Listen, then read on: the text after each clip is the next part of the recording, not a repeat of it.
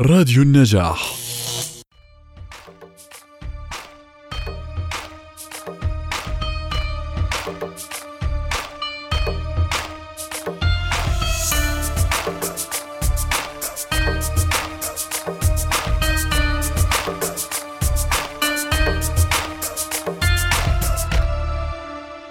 سلام الله عليكم مستمعين الكرام واهلا وسهلا بكم في برنامجكم رشة ثقافة. إن الحياة أشبه بورقة نصبغها بأعمالنا لترسم لنا بصمة في كتابها الكبير مخلدة إنجازاتنا. فالفكرة والكلمة بل الحرف الواحد ما هو إلا خطوة في درب العمل والتطبيق والإبداع. بهذه الكلمات أعزائي المستمعين نبدأ حلقتنا الأولى متناولين مواضيعا ثقافية متنوعة لنتشارك معكم بالفائدة والمتعة. ابقوا معي أنا محدثتكم صفاء الحوراني في رش الثقافة.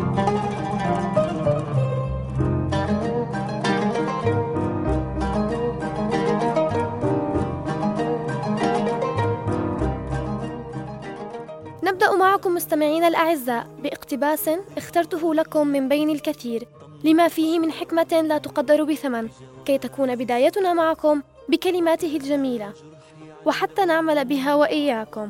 اقتباسنا يقول سأبدأ يومي باعتقاد أن شيئا رائعا سيحدث لي فإن عبر اليوم ولم يحدث شيء فإني قمت بعبادة عظيمة وهي حسن الظن بالله. فعلا لا شيء أجمل من حسن الظن بالله. ففي الحالتين أنت الرابح. إن لم تجد ما تحب أبدلك الله بالأحب وهو الأجر. ودعونا لا ننسى الأهم من ذلك وهو قول الله في حديثه القدسي أنا عند ظن عبدي بي. رفع القلم. تعرفني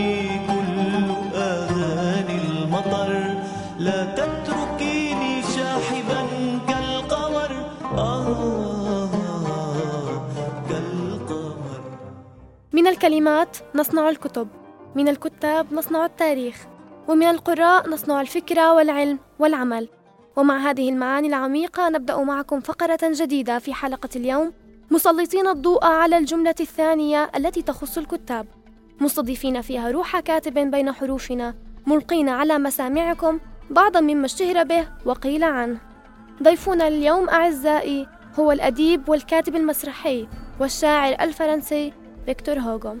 فيكتور هوغو من مواليد عام 1802 وهو من أبرز أدباء فرنسا في الحقبة الرومانسية. تمت ترجمة أعماله إلى أغلب اللغات في العالم وكان لفيكتور هوغو أثرا كبيرا جدا في العصر الذي عاش فيه وبالنسبة لما قيل عنه.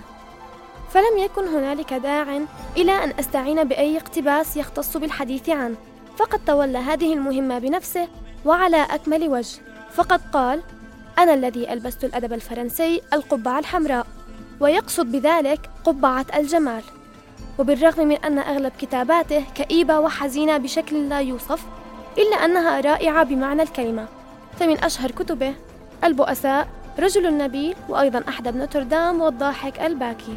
أما لمن كان يتساءل أثناء حديثي عن ذكر الحقبة الرومانسية فهي حقبة نشأت في القرن التاسع عشر ردا على الكلاسيكية في القرن الثامن عشر.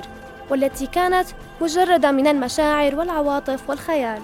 وكانت الحقبة الرومانسية تؤكد على دور الخيال والعواطف الإنسانية وإبراز قيمة الإنسان حتى بدأ الكتاب في تلك الفترة بإدخال الرومانسية والعواطف في كتاباتهم.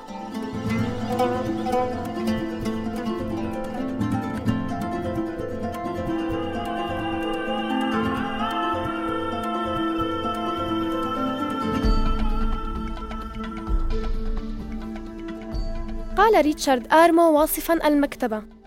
إنها المكان الذي يبدأ الناس فيه بخفض مستوى أصواتهم ورفع مستوى عقولهم. وصدق بما نطق فالمكتبة هي جنة الورق التي لا يستصغر فيها حرفا ولا تستقل بها كلمة. لذا أتينا لأجلكم بهذه المعلومات عن مكتبة دار الحكمة في بغداد.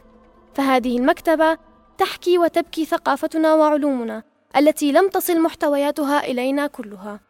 بل لون نصفها وأكثر نهر الفرات فمكتبة دار الحكمة لم تكن بيتا للكتب فقط بل كانت مؤسسة علمية تم إنشاؤها في العصر العباسي. وقد أحدثت دار الحكمة نقلة نوعية في الترجمة للعصر الذهبي الإسلامي وكانت بكل معنى الكلمة فخرا للحضارة الإسلامية نظرا لأنه قد تم إنشاء جامعة فيها في ذاك الزمان وضمت مساكن للطلاب والمعلمين. ولا دليل بعد ذلك قادرا على وصف اهتمامنا بالعلم والعلماء في ذاك الزمان. فقد كانت الآداب العربية تعطى حقها وتوفر كافة الوسائل لتعلمها وتعليمها. حقا كيف كنا وكيف أصبحنا. كان همنا الشاغل أن نرتقي بالعلوم وتطويرها. أما الآن فهي ربما ليست ضمن الهموم الشاغلة أبدا. ولهذا وجب علينا أن نعمل على عقولنا لنصقل أفكارنا مطورينها ومجددين منابعها. وحتى بعد كل ذلك لم تكن الكارثة تعني اسمها. في ذلك الوقت إلا عندما تم رمي ما يقارب الثلاثمائة ألف كتاب في نهر الفرات لدرجة أن النهر قد صبغ باللون الأسود لمدة سبعة أيام. وهذا ما فعله المغول بإلقائهم الكتب في النهر صانعين منه جسرا ليعبروا عليه. وربما نحن لم نبتعد كثيرا عن تصرفهم بإهمال أهمية الكتب ومحتواها الثمين. فهل يكون جيلنا من يعيد المجد لثقافتنا؟ وهذا ما دفعنا لاستطلاع شريحة من الشارع الأردني وجمع بعض الآراء المختلفة حول السبب الذي أبعدنا عن القراءة والثقافة والعلوم. لنستمع معا إلى هذا التقرير. آه، صراحة من يعني أب برأيي من أكثر الأسباب اللي خلت الناس يبعدوا عن الثقافة يمكن أول إشي آه، كثرة المشاغل وقلة الوقت إنه يتفرغ الواحد آه، يطلع على المعلومات العامة وعلى الثقافة. وكمان صار في أشياء بالحياة سهولة الوصول للمعلومات. كمان بتخلي الواحد ياخذ المعلومة بس اللي بده إياها عن طريق الإنترنت أو, أو أي مصدر آخر من غير ما إنه يتعمق في البحث أكثر. فبالتالي صار المستوى الثقافي متدني أكثر. للأسف أنه إحنا حاليا في مرحلة بعد عن الدين الإسلامي وعن الثقافة العربية الأصيلة القديمة. لأسباب كثيرة منها أول حاجة ضعفنا السياسي اللي إحنا شايفينه الضعف الاجتماعي والضعف العلاقات ما بين الناس. آه، الاستعمار والغزو الفكري كثير منتشر التقليد الأعمى للغرب والتقليد الأعمى لبعض السيئات اللي عند العرب. مظاهر الحياة الجديدة وسائلها التكنولوجيا التقدم العلمي آه، الأشياء الفضائيات التلفزيونات ومنعت الناس منها تقرأ تتابع القراءة. وغياب البرامج الثقافية المبرمجة من المسؤولين من المسؤولين الإداريين.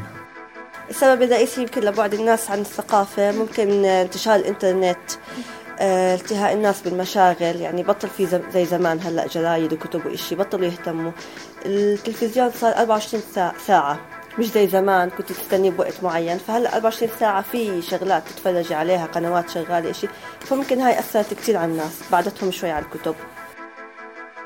هلا في كثير أسباب منها يعني التكنولوجيا زادت التكنولوجيا زادت كل كثير أجهزة تليفونات ألعاب الكل عم بينشغل فيهم.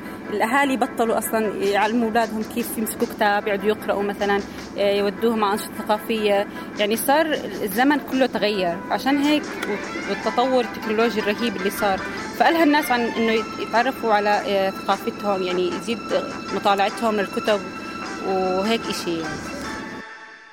سمعنا معكم آراء مختلفة من الشارع الأردني حول ظاهرة العزوف الثقافية في مجتمعنا العربي.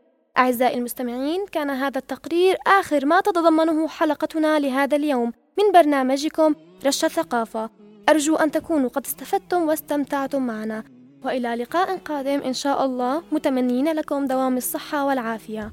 كانت برفقتكم من وراء المايك صفاء الحوراني ومن الهندسة الصوتية الزميل علي الزبيدي فشكرا لكم والسلام عليكم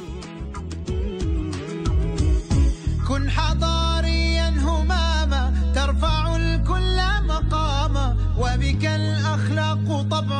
تملأ الكون ابتسامة. رائع في كل حال في مقام أو فعال أنت نبع من جمال وبك الميل استقام